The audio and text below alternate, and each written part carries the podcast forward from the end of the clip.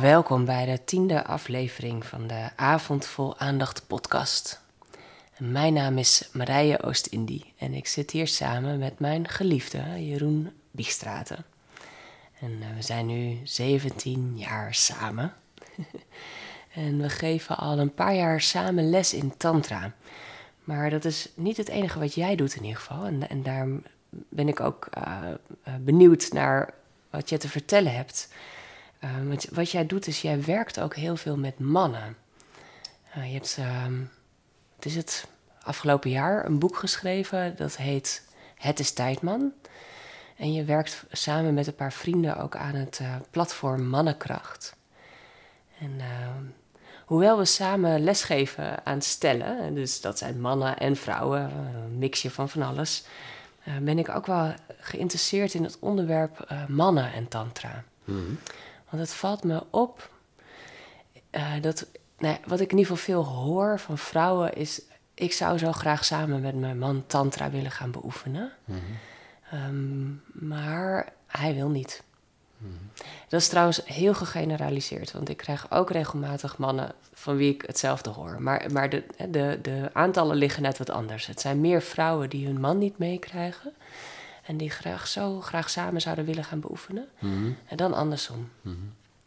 Ehm, en ik ben benieuwd, uh, ja, daar wil ik het gewoon graag eens met je over hebben. Wat denk jij dat daar de oorzaak van is? Nou, dat mannen denken dat ze niet oké zijn. Denk je? Ja, ze horen daarin, oh, je bent nu, ik ben nu niet oké. En dan moet ik met de billen bloot en gaan horen van een of andere goeroe met een baard dat ik inderdaad niet oké ben en een dikke lul. Oké. Dat ga ik niet doen. Serieus. Uh was, dat, was dat wat jij dacht? In een notendop. Ja? Dat maak ik zelf wel uit. Dus ik word daar uitgenodigd als man om uh, bloot te geven, maar het voelt toch helemaal niet veilig. Ik, snap, ik weet niet zeker of de motivatie echt klopt. Dat, en ik denk, ondertussen werk ik wel veel met mannen dat ik zie dat ze dat niet echt in zichzelf registreren. Mhm. Maar dit is wel wat aan de hand is. Mhm. Dus als jij als liefhebbende vrouw je man uh, ook maar enigszins de maat neemt, zullen we maar zeggen, of ergens laat voelen dat hij niet voldoet en dat we nu toch maar standra moeten gaan doen, dan prik je in deze wond. Ja.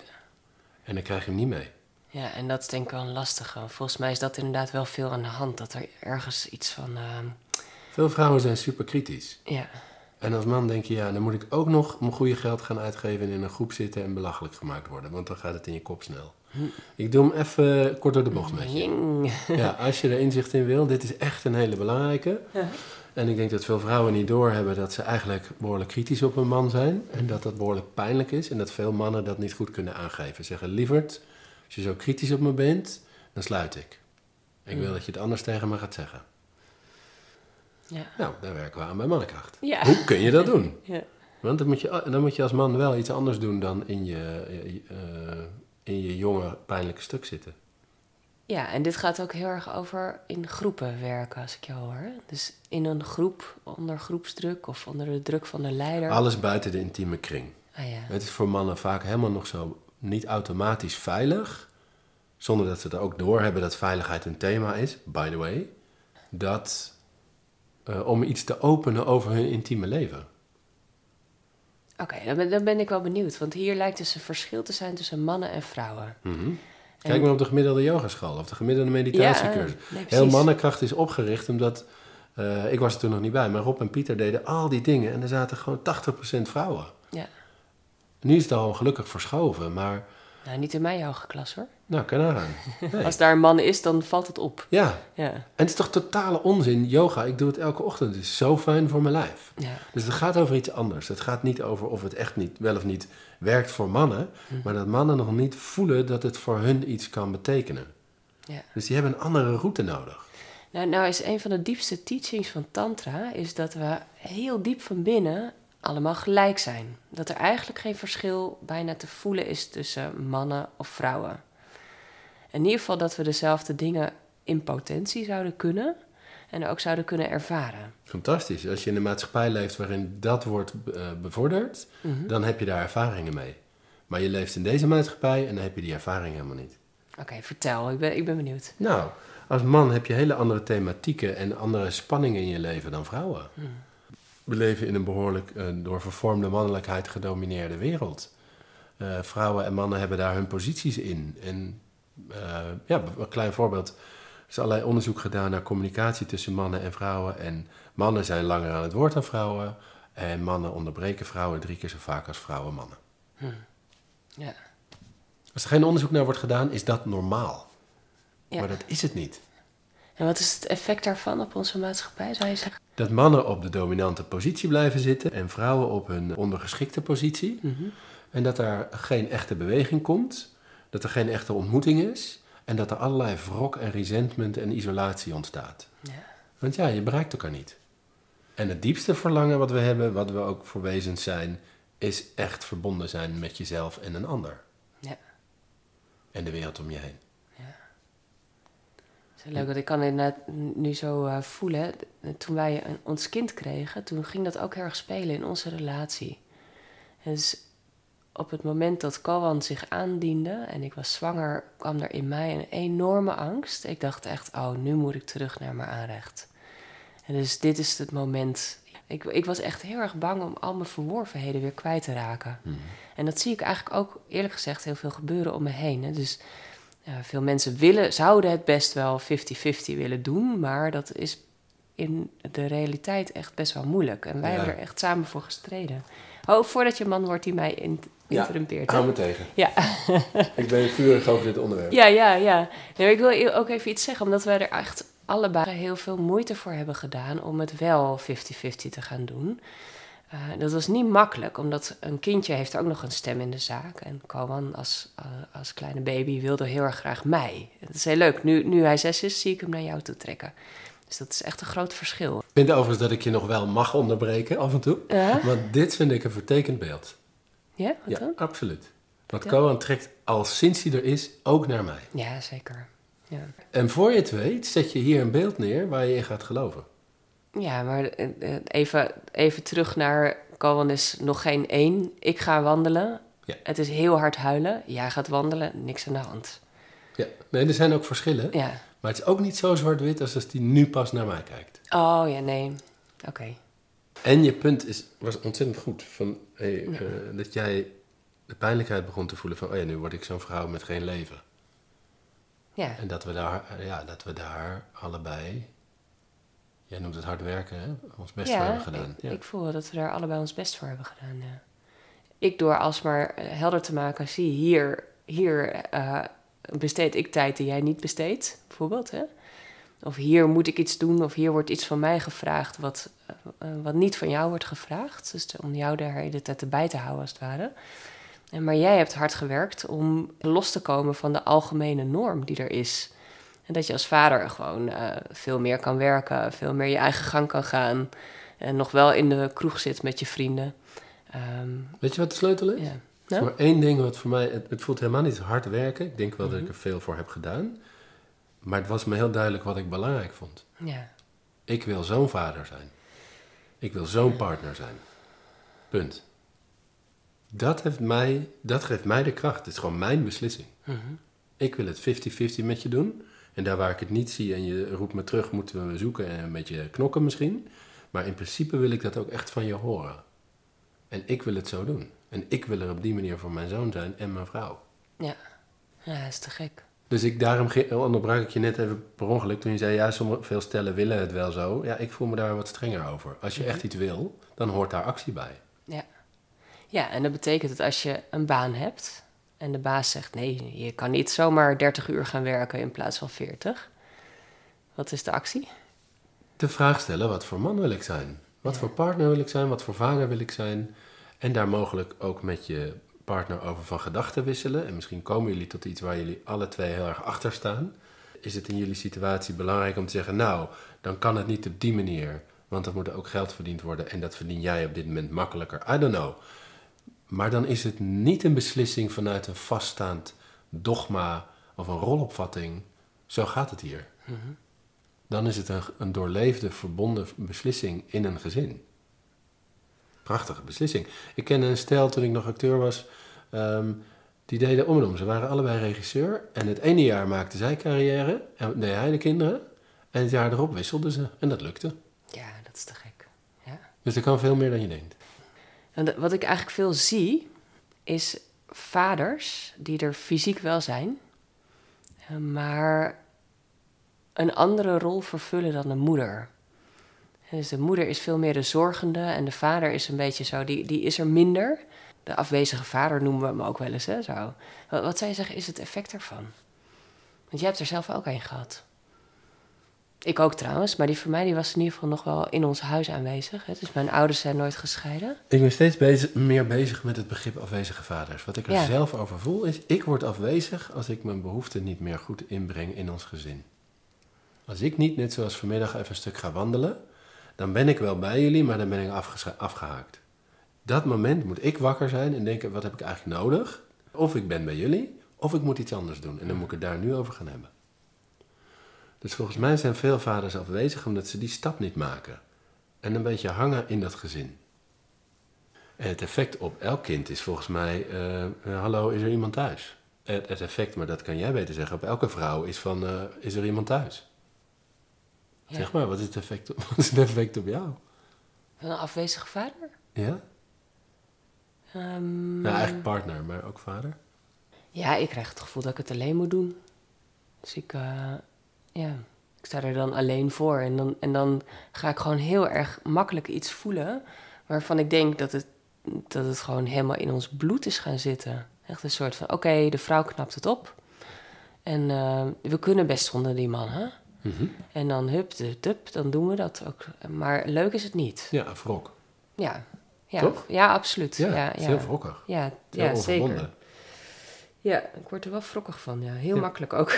Ja, en ik snap het ook. Want het is helemaal niet zo... Het is helemaal niet goed dat, dat, je, dat, dat je die beslissing moet nemen om het voor elkaar te krijgen. Nee, het is ook trouwens soms nog wel voordat het nodig is, ga ik denken: oké, oké, nou hij is er kennelijk niet. En dan doe ik het dus wel. Eigenlijk zonder overleg of zonder eh, te checken. Ben je er inderdaad niet? Daar kan ik voelen iets wat moeders, denk ik, heel snel doen. Een soort. eh, die springen in een gat wat er nog niet eens eh, helder is, eigenlijk. Ja, vind ik Ja, leuk. maar ik kan voelen, ik word boos als ik het erover heb. Ja, doe maar. Ja, echt. Ik wil iets- jullie echt gewoon rammen. Ja, en vrouwen doen daar iets op die manier niet. Hoe ik het nu ineens wordt het me helder. Uh-huh. Dan geef je ook je behoefte niet aan. Hé hey, vriend, ik heb je nodig. Ja. Dat lijkt ook moeilijk te zijn voor vrouwen. Heel moeilijk. Om een partner op te eisen. En te zeggen, hé, hey, ik heb je hulp nodig. Mhm. Eh, eh, we deden het samen, weet je nog? Ja. Nee, dat, is, dat ligt zo ver weg. Ik kan echt nu al voelen van dat is, dat is een hele grote stap om te nemen. En die vind ik nog steeds moeilijk, want ik weet dat je ervoor open staat. Ik weet dat je aanspreekbaar bent. En nog is het moeilijk om die stap te maken en te zeggen: Ik heb iets nodig. Om überhaupt te voelen dat ik iets nodig heb. Het is gewoon, ik zie eerst dat er iets nodig is en dat ga ik dan oplossen. Oké, daar heb ik nog wel een kleine kanttekening bij. In zoverre dat ik best wel ook jouw dingen zie oplossen waarvan ik als vader echt voel, die ga ik niet oplossen. Die hoeven we, eh, eh, hoe ik er naar kijk, niet opgelost. Ja. En wat er dan misschien mist, is dat jij en ik het nog wat, net wat meer ook over die situaties hebben. Want dan laat ik inderdaad bewust iets lopen, omdat het mij past of voor mij kloppend is dat het loopt. En geef ze een concreet voorbeeld. Ehm, God, dat is niet zo makkelijk. Het zijn hele kleine dagelijkse dingen met Koan. Weet ik veel, gaat hij uit zijn plaat en dan laat ik het gewoon drie keer lopen. En dan denk ik, nou, de vierde keer pak ik hem wel een keer echt goed beet. Ja. En die, keuze maak ik heel bewust. Maar die derde keer is voor jou al te veel. Maar dan zou je... ja, God, het is allemaal heel genuanceerd. Dus dan kan je zeggen, ik ben er als vader niet. Je- maar ik maakte eigenlijk een behoorlijk heldere keus. Van, nou, ik ga hier mijn energie allemaal niet aan besteden. Kom dan maar straks wel. En ik denk dat we zomaar elkaar daar ja, missen of misverstanden hebben. Ja, dat snap ik al. Ja, ja er is een soort ehm, groter gemak om iets maar te laten. Dus het- volgens mij, inderdaad, wij vrouwen zijn dan ook wel heel erg gefocust op al die plekken waar we nodig zouden zijn. Hè? Terwijl als je mij dan vraagt, hé hey Jeroen, doe jij eens wat? Dan ga ik het voor jou doen. En dat is leuk. Hmm. Maar als het voor Cohen zou zijn, of in de, in de opvoeding, dan zou ik het laten. Maar als ik jou kan steunen, dan vind ik dat weer tof. Hoe is het voor jou geweest dat je pa er eh, niet was? Ja, heel verdrietig. Hmm. Ja, kan ik nu ook echt voelen. Ik kan de tranen achter mijn ogen voelen. Het is gewoon heel verdrietig. Omdat ik als jonge jongen, eh, en ook als opgroeiende jongen, heel erg voelde... eh, er is niks of niemand, er is niks om... Er is, ik, ik ontmoette geen stevigte. Dus ik kon mijn eigen masculine stevigte ook niet in contact ontwikkelen. Dus ik heb dat heel erg individueel ontwikkeld, maar behoorlijk onder spanning. Dus ik heb dat in die vechtsport allemaal wel ontwikkeld. En wel ook eh, sparren en al die gekkigheid wel gedaan. Maar het maf is eigenlijk dat ik me in het sociale verkeer bijvoorbeeld helemaal niet veel vaardiger of weerbaarder ben gaan voelen. Omdat het element van echt in het contact met iemand je kracht uitzoeken, wat tussen gezonde vaders en zonen gebeurt wat mij betreft, Ja. leer je daarover. Eh, ja, daar word je weerbaar van. Nou, dat was ik helemaal niet. En ten dele ben ik, voel ik me daar nog niet altijd goed in thuis. Ja. Ben ik daar nog over aan het leren, dus dat was één deel ervan. En Als je niet weerbaar bent, wat, wat, hoe ervoer je dat? Nee, ik voelde me fysiek dus weerbaar. God, dit heb ik eigenlijk nog nooit verteld, maar laat maar eens doen. Maar je leert in zelfverdediging helemaal niks over dat mensen pijnlijk over je oordelen, bijvoorbeeld. Ja. Of je negeren, of je uitlachen. Ja. Ik, je leert er was iemand die met een mes aanvalt. Ja. Maar dat gebeurt helemaal nooit. Dat gebeurt nooit. Dus Nee. ik stond heel vaak met al die vaardigheden in het sociale verkeer helemaal lam geslagen. Ja. Het enige wat ik dacht is, ja, kan je op je gezicht slaan, maar dat doe ik niet. ja, en dan heb je eigenlijk een pa nodig bij wie je terecht kan. Hé, hey, eh, die lachte me uit op school. Moet ik daar nou Wat moet ik daarmee? Ja, ja, eigenlijk wel, ja. En dat zou ook met een moeder kunnen, maar wat ik vooral ook, dat, is- en dat realiseer ik me tweede vooral, is ook dat in een eenoudergezin is er dan geen eh, herstel. Er, er herstelt niet één ouder de ander. Mhm. Eh, in mijn geval was het dus mijn moeder, die voor mijn gevoel echt te dicht op mijn huid, te kritisch en te gespannen. En ik heb me zo vaak een beeld gehad van dat er een soort piratenachtige, vik- vikingachtige, ruige gast binnenkwam die zei... Hé hey moppie, hou er eens mee op. Ja. Kom eens hier. En dan mijn moeder een dikke kus zou geven en dat ze helemaal zou ontspannen en denken, ah, het leven is goed. En dat er zoiets in, over een gezin kan neerdalen door een liefdevolle, krachtige vader. Ja.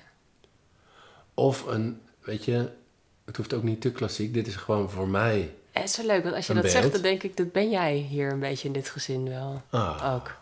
Ja. Ja. ja. Ja, serieus. Ik kan wel voelen van af en toe dan ben ik te gespannen, zit ik iets, eh, als ik te weinig ruimte heb en, en dus ik kalm te veel op zijn huid en dan kan jij heel liefdevol, heel lief met mij zijn en ondertussen mij een beetje aan de kant schuiven en zeggen laat mij maar even. Eigenlijk is dat dan wat je doet en dat is altijd heel erg fijn. Ja, dat is een super, super gave rol die je daarin inneemt. En voor Cohen ook echt fijn. Ja, het is een klus als je dat alleen zou moeten doen ook. Zeker.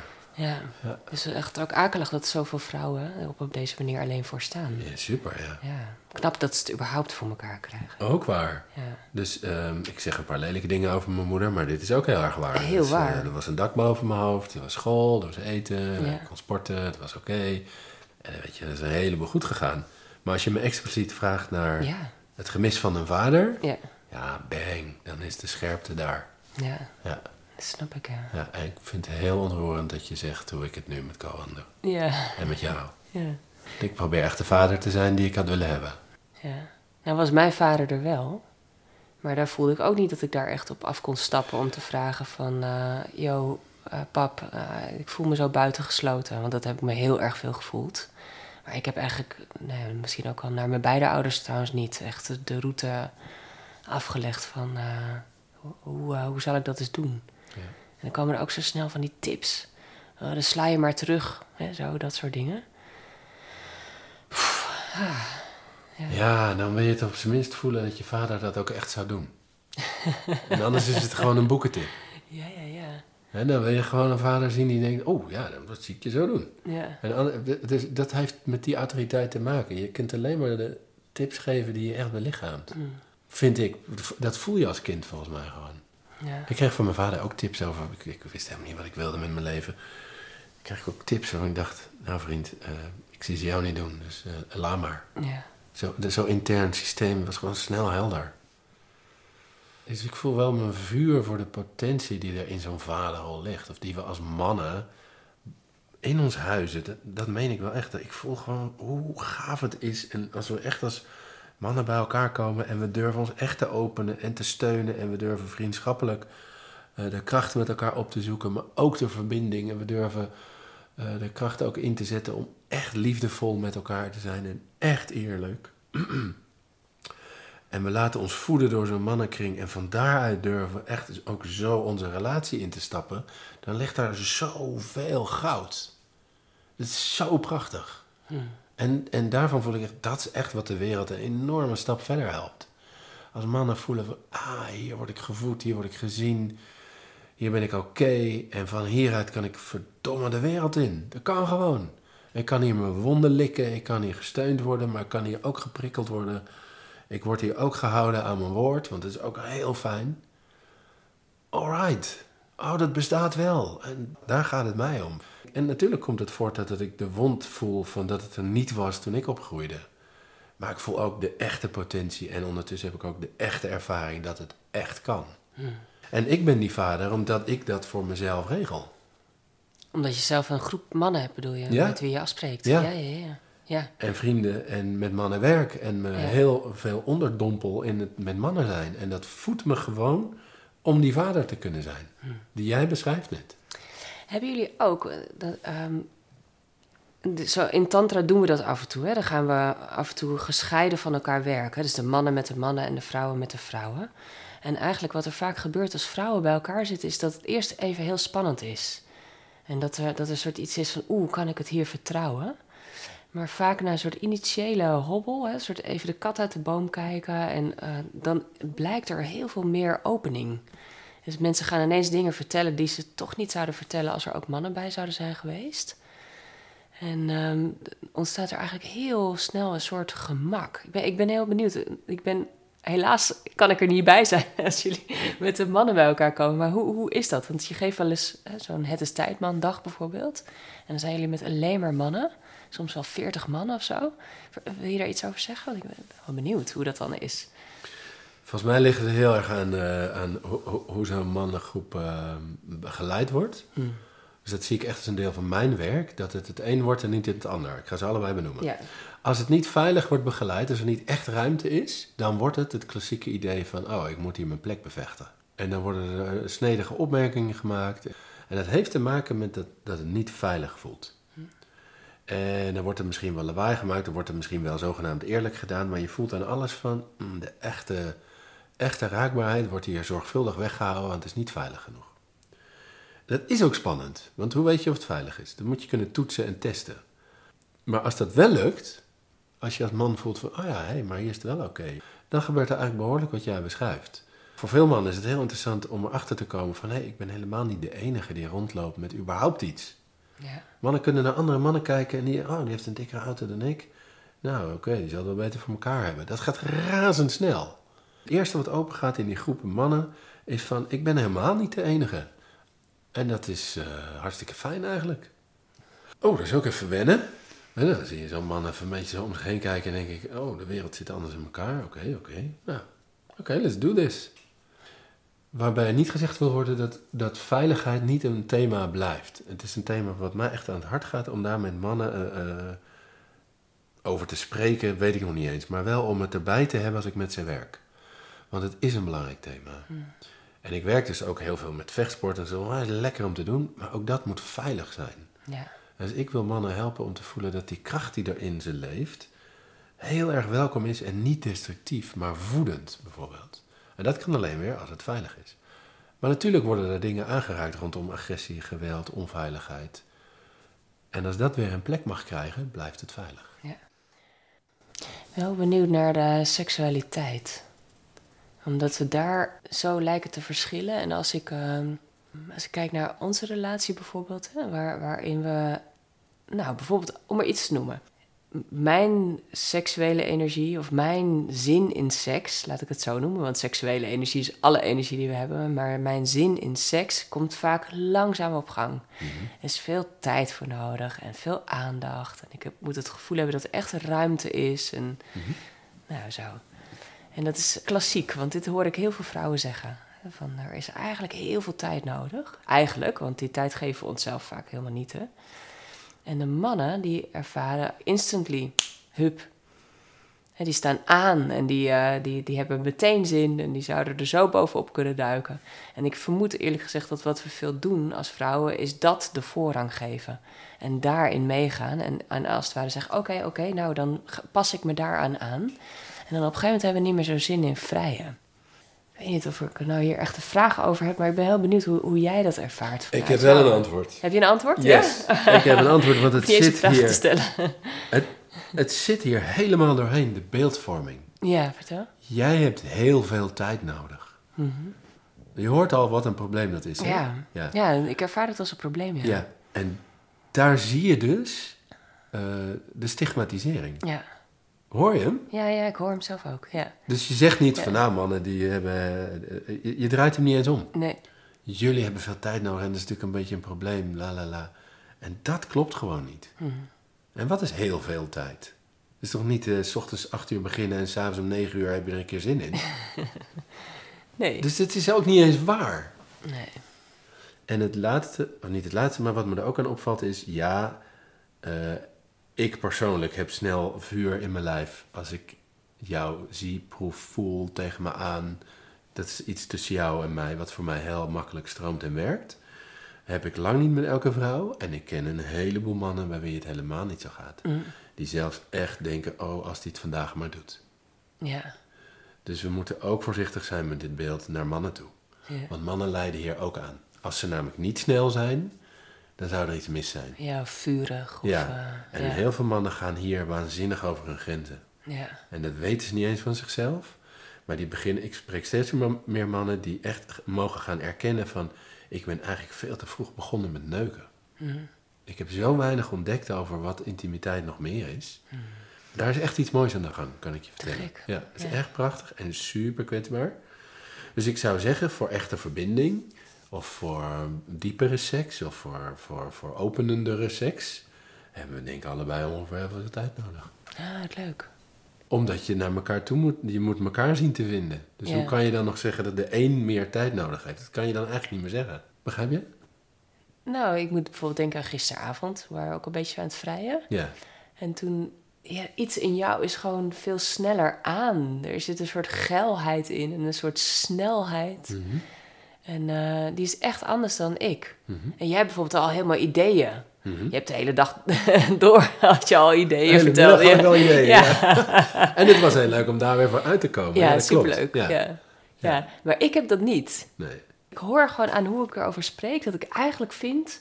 of dat het echt leuk zou zijn als ik dat dan ook zou hebben. Zoiets, hè? Ja, hè? Het is een soort ja, naar jou toe bewegen. ja, jij zou niet voldoen, want jij hebt nog geen fantasie. Ja, bijvoorbeeld. Overigens ken ik precies wat je zegt. Ook veel vrouwen die zeggen: nee hoor, bij mij werkt het precies andersom. Ik sta zo aan. Precies. En, eh, hè, dus er, dit is heel, eh, eh, ja, ik zou zeggen, stigmatiserend ook om het op deze manier te brengen. Ja, dus volgens mij is Ja. En, Oh, en er zijn Ja. wel ook veel mensen die dit zo beschrijven. Hè? Alsof de temperamenten, zo noemen we dat dan, hè? de temperamenten zijn verschillend. Of, ik voel me meer een diesel of zo. Hè? Dus ik heb lange tijd nodig, maar als ik eenmaal ga, dan ga ik. Zo is het ook. Dus ik- Ja, volgens mij is daar wel e- energetisch of biologisch iets over te zeggen. Ja. Eh, dat het in de mannenlijf eh, met testosteron en zo eh, sneller seksueel is. Mhm. Maar we mogen daar echt wel een beetje voorbij bewegen. Kijk, gisteravond vind ik het gewoon heel leuk om het daarvoor op te nemen. En die kant voor mij is nog steeds heel bevrijdend om gewoon ook met mijn geilheid en een beetje mijn fantasieën naar je te komen. Het is ontzettend leuk voor me. Maar het, moet niet. En ik kan ook voelen dat het een heel ander soort vrijpartij is dan wanneer we echt zeggen vanavond doen we een vrijafspraak en maken we de ruimte mooi. Dus zetten we bijvoorbeeld een timer. Eerst een uur besteden we tijd aan jou en dan een uur voor mij. En dat is een heel ander soort vrije. ja. En wat ik leuk vind is dat het steeds meer allemaal gewoon oké is en allemaal leuk vrijen. ja, voor mij wordt het pas leuk als ik niet ga proberen te voldoen aan een norm. Inderdaad. Nou, En die, en die norm die voelt wel, als ik het zo mag zeggen, mannelijk. Dus die voelt van ik zou sneller moeten zijn, ik zou geiler moeten zijn, ik zou er meer mee bezig moeten zijn. Ik, ik- En daarom is het hier wel belangrijk waarom mannen zich ehm, los durven maken van die initiële impulsen als die alleen maar vurig en snel is. ja, En want dan denk je, oh, dat is seks, zo moet het gaan. Want je valt gewoon samen met je eigen ideeën over je eigen eh, lijf. Nou, Oké, mijn lijf doet dit, dus dat is seks. Mhm. Nou, die vrouw die doet het een beetje moeilijk, dus we moeten zorgen dat die vrouw een beetje ook wordt wat wij worden. ja. Ja. Ja. want ik hoor bijvoorbeeld wel eens eh, van vrouwen die zeggen: ja, hij heeft er geen zin meer in om zoveel tijd eerst aan mij te besteden. Hoe, hoe, hoe is dat voor jou? Want dat doen we best wel vaak, hè? dat je eerst tijd aan mij besteedt en, en a- met je aandacht bij mij bent. En ja, dat is echt heel fijn. ik vind het heel fijn. is ook allemaal zo'n onzin. Want ik vind dat zo leuk om te doen. Ja. Ik denk eigenlijk dat je in de aap gelogeerd bent als je het zo voelt. Hm. Dus dat er dan al iets anders mag. oh, ik moet aandacht aan haar besteden en dan kan ik iets krijgen.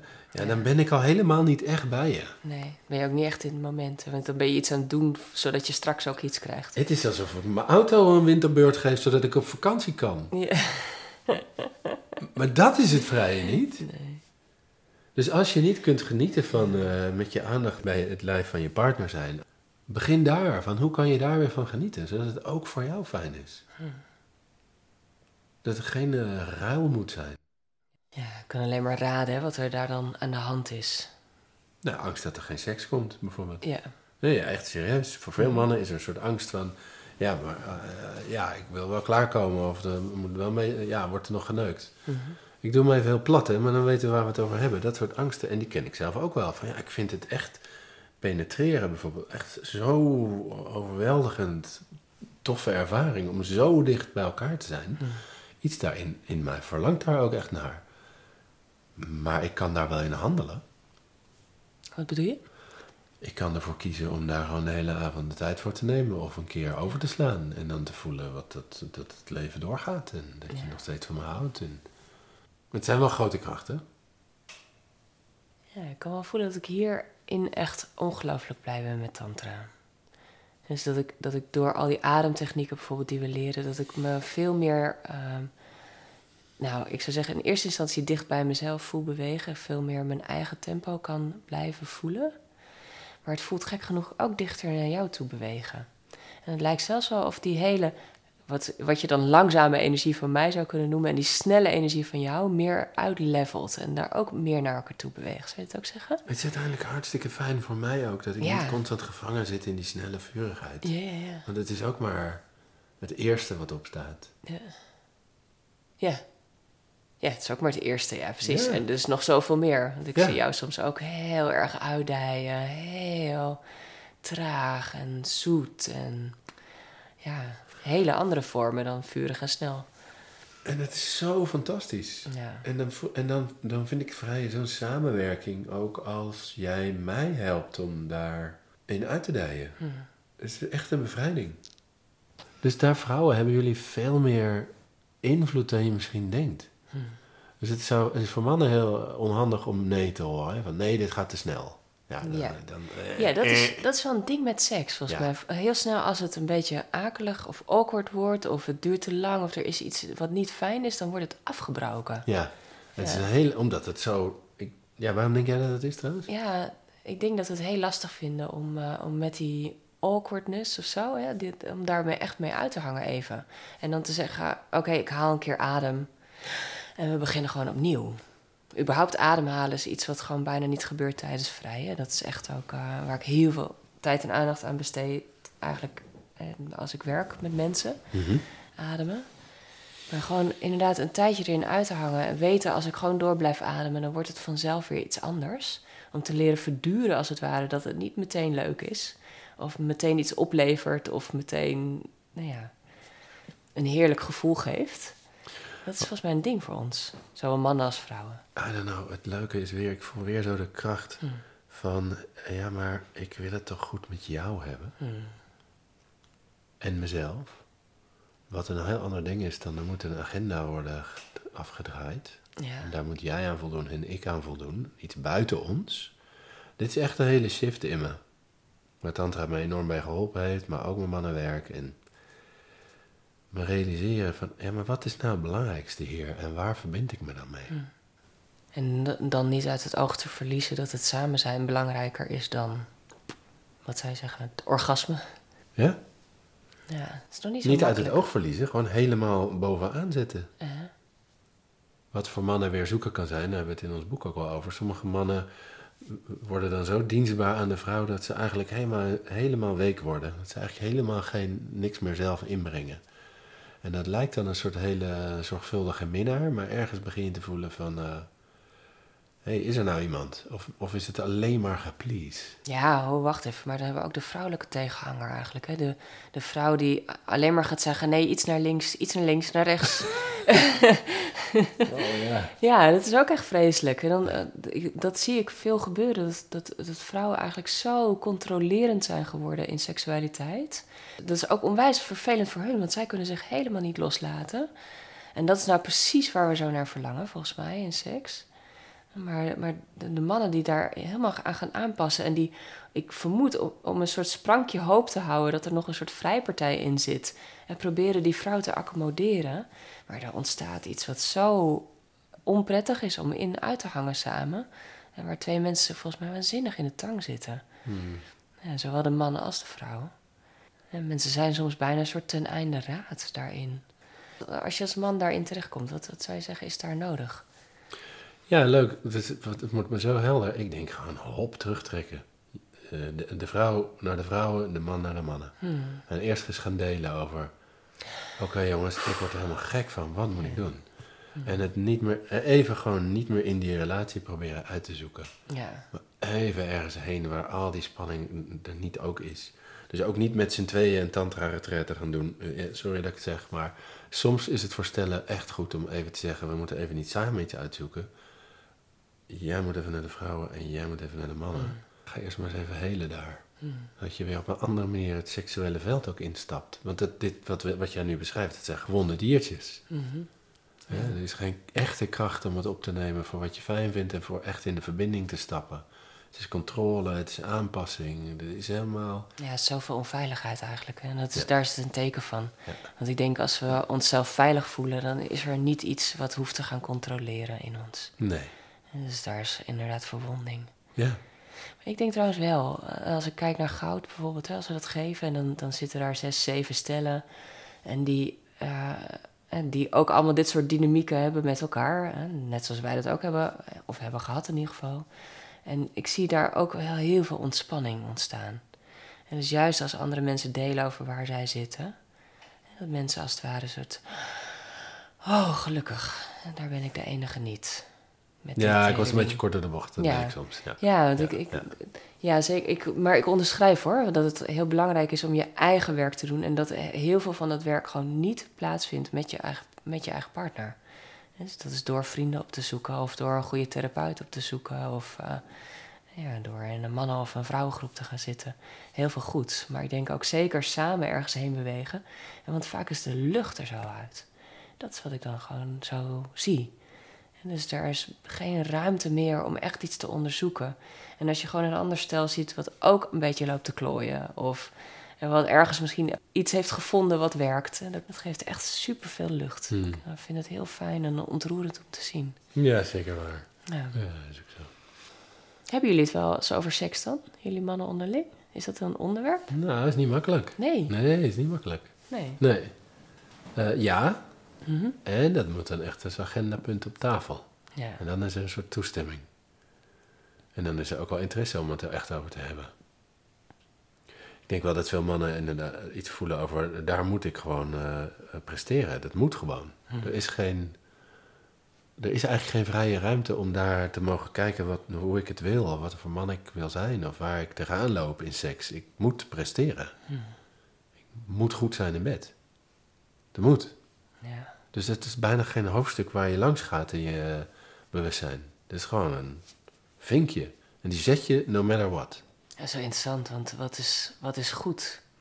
Het lijkt wel een soort algemeen geldende norm of zo, maar als ik kijk naar wat ik fijn vind in bed, is waarschijnlijk weer iets heel anders dan een vriendin fijn zou vinden in bed.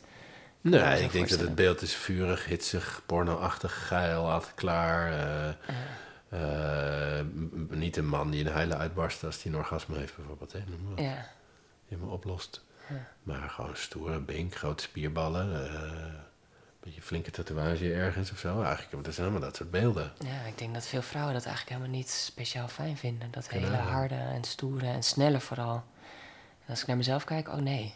Nou, dat moet er dan ook nog. Moet ook moet nog. ook nog gevoelig zijn of zo. Hè? Dat stapelt alleen maar. Ja, ja, ja. Ingewikkeld. Ja, hè? ja. En heel erg afgesloten. Ja. Maar het is voor mannen wel fijn om het over seks te hebben. Ik vind het heel leuk om over seks te hebben ook. En ik zie hoe leuk het voor mannen is eh, om andere mannen te horen gewoon een keer over seks te hebben. Hm. Van, oh, hè, dat kan wel. Oh, gelukkig. Want de meeste gesprekken die mannen over seks hebben, als ze daar al echt gesprekken over hebben, is natuurlijk met hun partner en gaat meestal over wat er niet goed gaat. Oh ja, dat zijn eh, moeilijke gesprekken. Ja, Ja. En hoe ze dat dan een beetje op kunnen leuken. En wie dan wat zou moeten gaan doen. En Ja, maar daarmee is het belang zo groot dat je de goede antwoorden geeft. Dan kun je niet zeggen, ja, weet ik veel liefje, ik kloot ook maar wat aan. Dat, dat, is- dat zeg je niet snel.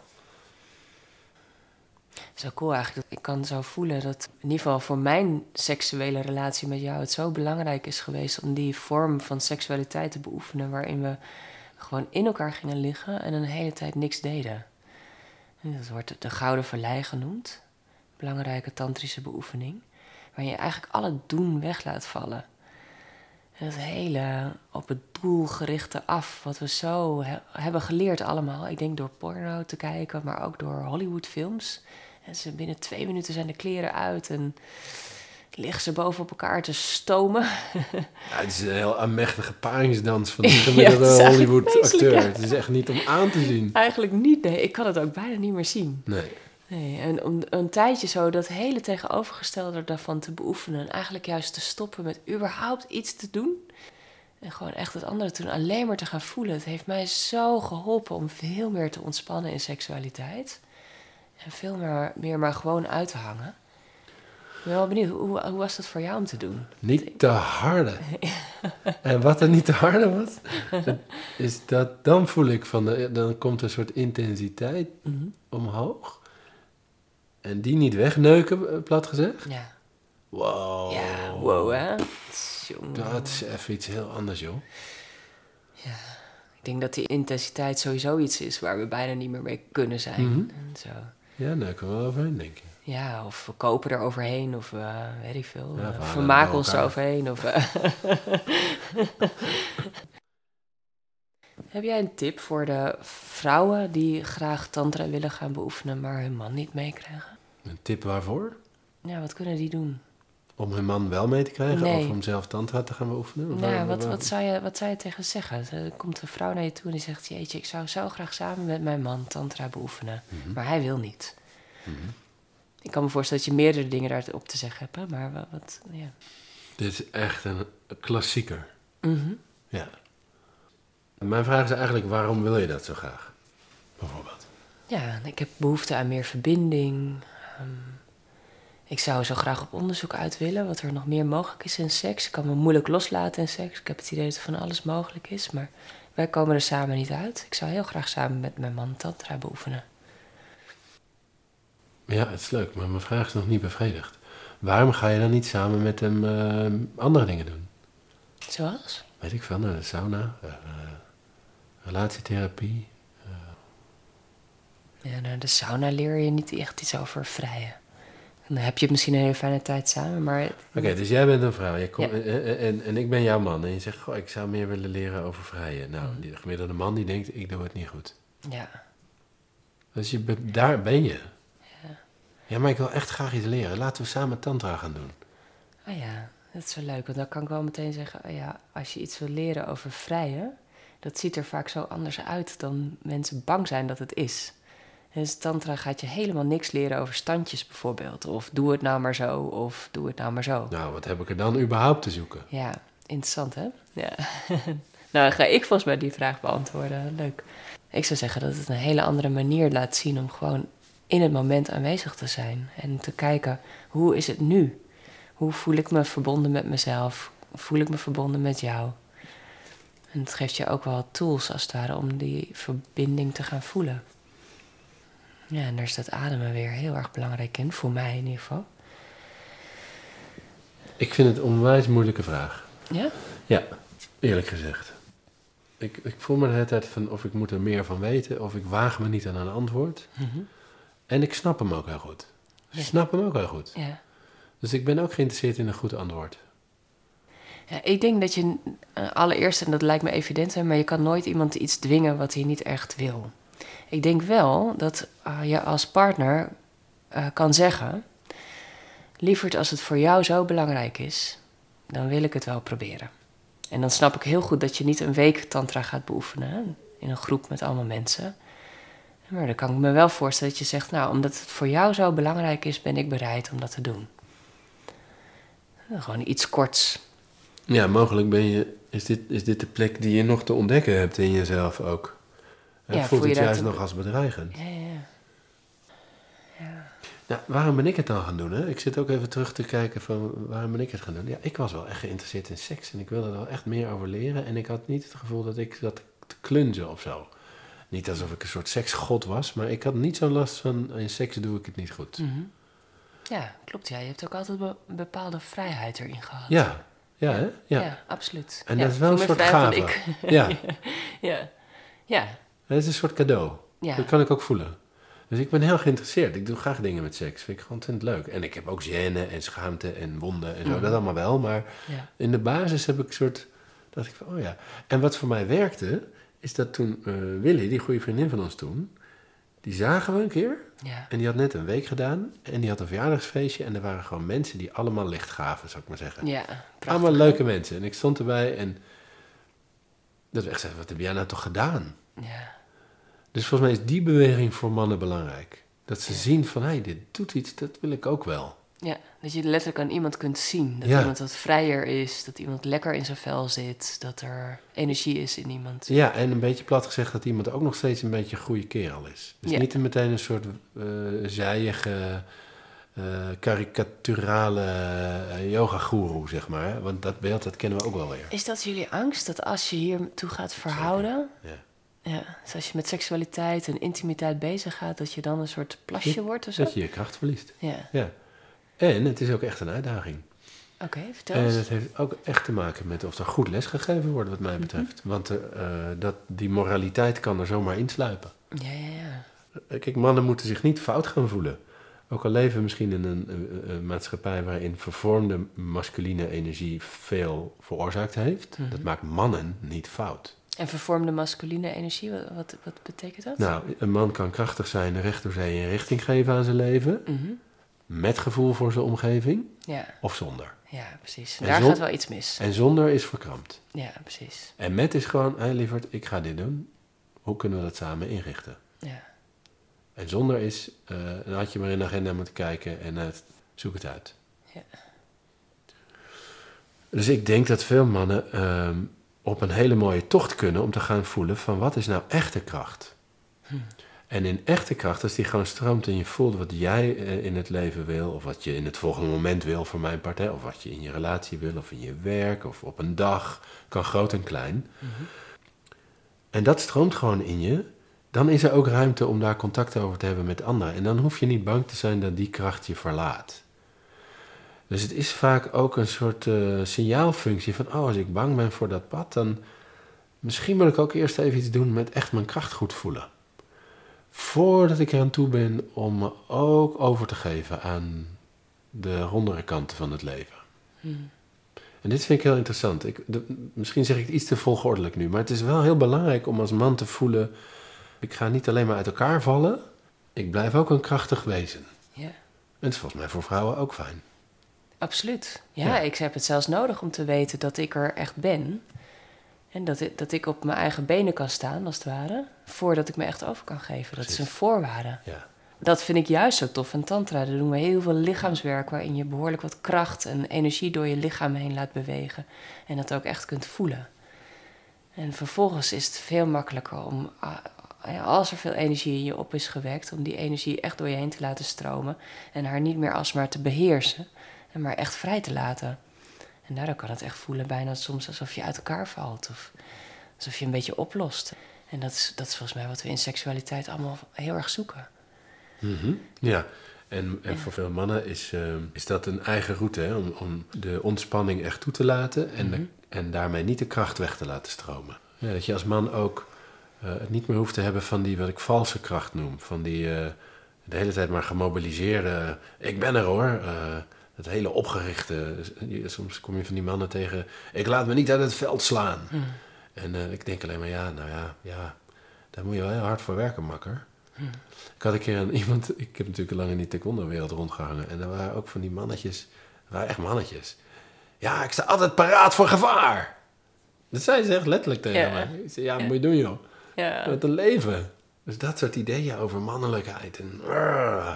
Ja. Nou, en als je van daaruit ontspanning moet gaan toelaten, ja, dan kom je wel heel veel investering in spanning tegen. ja.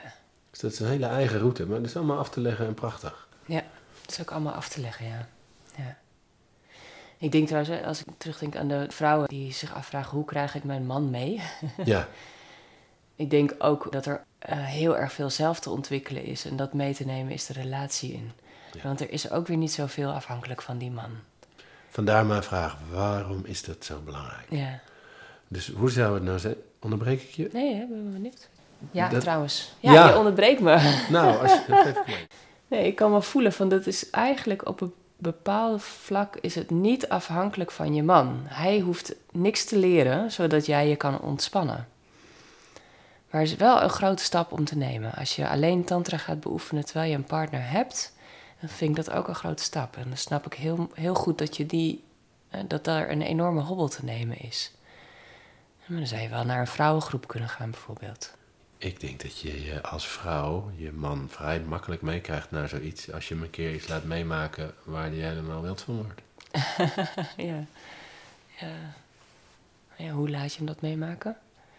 Door daar zelf over te leren. Misschien vrouwenweekenden, vrouwentrainingen over. Jij gaat volgens mij ook iets doen bij Wild Tantra. Eh, er zijn gewoon programma's voor female only over seksualiteit toe-eigenen. Ja. En van daaruit, dat is niet bedreigend voor je partner, of een beetje misschien, maar. En van daaruit de vruchten daarvan inbrengen in je relatie en zeggen: Ik heb iets ontdekt en dat wil ik heel graag met je delen. In plaats van: eh, Jij moet dit met mij komen doen. ja.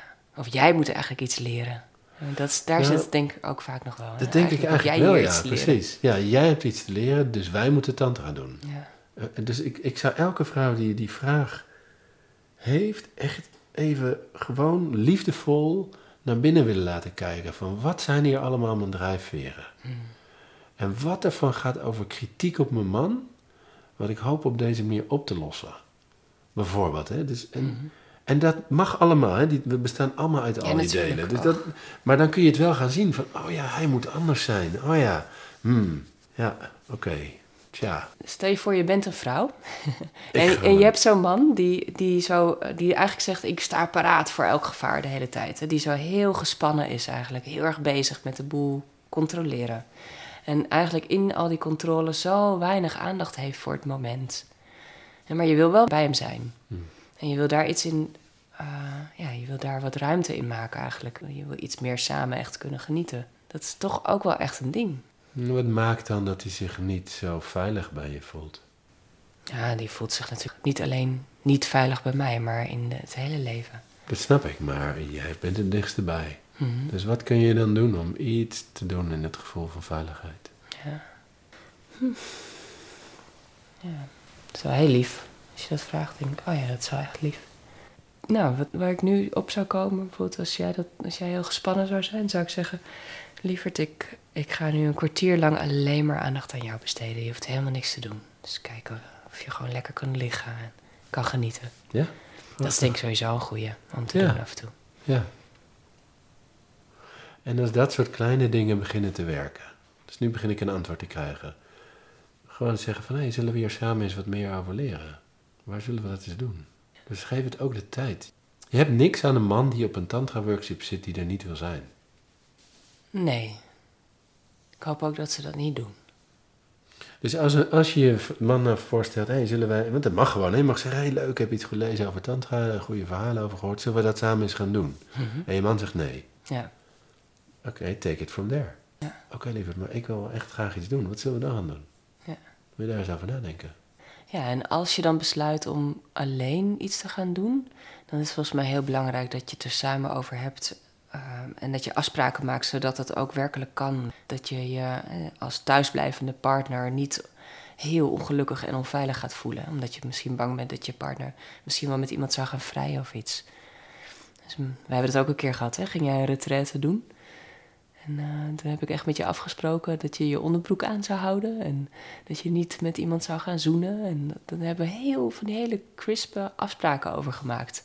Echt letterlijk over gehad. Wat is zoenen dan? En, en dat was heel raar om te doen, hè, want dat hoor je niet zo te doen. Eh, We nemen een beetje aan dat we allebei over hetzelfde hebben. Maar het was wel echt ook heel fijn. Daardoor kon ik echt die twee weken dat je weg was echt eh, thuis ontspannen. Ja. Ja, en het gaf mij ook heel veel kracht in die retraite, want ik hoefde daar helemaal niet ter plekke over na te denken. ja. En het was een retraite met 95% vrouwen? Oude vrouwen. Oh, Hele lieve mooie vrouwen, daar niet van. Maar waar wijn, er was eigenlijk uiteindelijk ook Ja. heel weinig van dat hem gaande. Dat is Ja. heel grappig. nee, er is natuurlijk altijd één of twee. Ja, precies. Ja. Maar het was heel behulpzaam, ook voor mij. Ja, Het ja, was heel ja. grappig. Ik voelde me niet gevangen, juist bevrijd. Ik dacht, oh mooi, Oh, iets ja? helder. Wat leuk. Ja. Ja. dus eigenlijk als, als een vrouw dit zegt over van... hé, hey, ik krijg mijn man niet mee, dan is er waarschijnlijk een heel verhaal.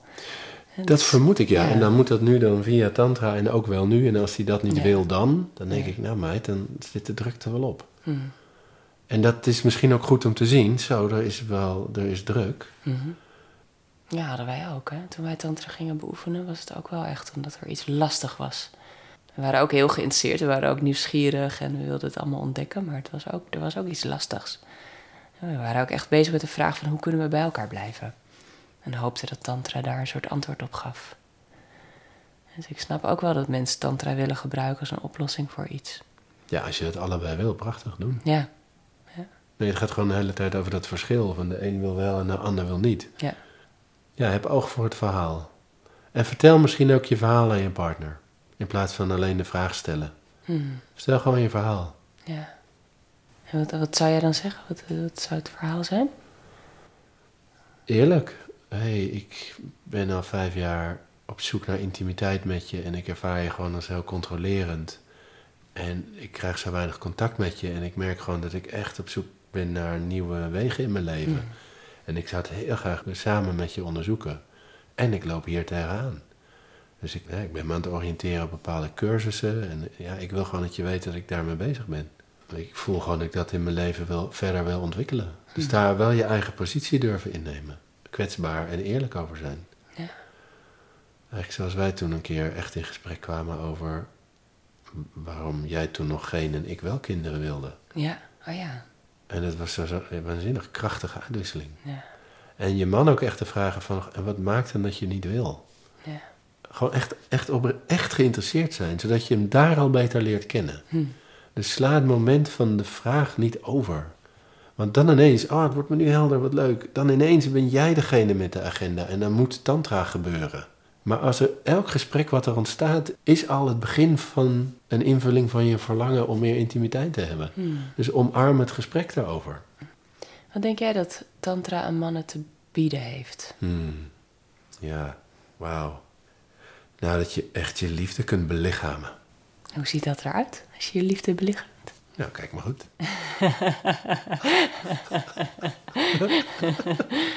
Wat zie ik? Ja, nou, ja, ik kan zeggen hoe het voelt of wat het Ja. is. Hè. Dus ehm, jarenlang worstelde ik met het idee van liefde, houden van en zo. En voor mij krijgt het zoveel betekenis als ik het kan uitdrukken. Dus als ik weet wat werkt in, in met mezelf omgaan, met jou omgaan, met Koan, met mensen om me heen. Ik voel gewoon van, oh, en dit is een uitdrukking. Zo kan ik mijn liefde uitdrukken. Dus dat ik het in mijn lijf voel voor jou, wil nog niet zeggen dat jij dat ervaart. Je weet Ja. het wel, maar dat is iets heel anders. Ja. Dus het echt, het belichamen, het embodyen, zoals, ik vind het Engels net iets mooier klinken. Dat je handen en voeten kunt geven aan je gevoelens voor iemand. Door het uit te spreken bedoel je? Of door... Door het uit te spreken, door, door jou beet te pakken, door dingen voor je te doen, door, ehm, door creatief te zijn in onze relatie, door te doen wat jij beschrijft als hoe ik soms als vader ben in dit gezin. Ja. Door dat allemaal echt te doen. Echt te handelen. Handen en voeten te geven. Eh, ja, dat leert tantra je. Echt de ruimte daarvoor in te nemen. Te voelen dat het er is. Hoe het kan stromen. Hoe je je gevoelens kunt uiten zonder dat ze je overnemen. Hoe je je waardigheid ook bewaart, zou ik zeggen. Op een bepaalde manier is dat voor mij belangrijk ook. Dus hoe je je menselijkheid en je waardigheid bewaart binnen eh, een heel emotioneel scala. Hè, dat je niet een plasje in een hoekje wordt als je ontroerd bent, bijvoorbeeld als man. Ja. Hè, dat, dat je gewoon, ik zou zeggen, rechtop ontroerd kunt zijn. Dat is wat Tantra me brengt. En de liefde stroomt dan naar jou, naar Kohan, maar, eh, eh, en stroomt ook gewoon in mij. Dus de liefde wordt niet meer iets wederkerigs. Hier, dit is mijn meest recente spoor eigenlijk. Dat ik zo kan vallen uit dat wederkerige systeem. Wat bedoel je daarmee? Ik hou van jou als jij ook wel van mij houdt. Ja. Ja, ja, ja, het is iets, gewoon een soort overstromen Ja. eigenlijk, als ik je zo hoor. Ja, Het is niet afhankelijk van eh, mijn respons of jouw liefde er is. op een bepaalde manier niet. Nee, het is in zich al zo tof om te voelen... Ik, kan, ik ben virtuoos in mijn liefde uitdrukken. Wauw, nou, soms wordt het ontvangen, soms niet. Maar daar zit dus al een andere bevrediging voor. Ja.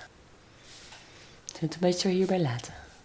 Ja, ik, wil daar nog, ik- realiseer me waarom de tantra dat dan doet. Is Ja. omdat ik zo prachtig aan tantra vind, is dat het echt overal zijn armen omheen ook slaat. Hè? Het zit, die hele liefdevolle beweging zit erin. En dan niet de zoetsappige liefdevolle omarming van alles is goed in het leven.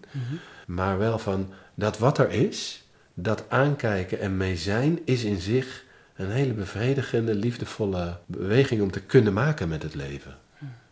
Dus het is- Leven omarmen. ja, Ja. het is echt een soort diepend soort liefde. Daar kwam nog even in op. En hoe zou jij willen afronden? Nou, wat, wat Tantra mij heeft gebracht is veel meer contact met alles wat ik ervaar.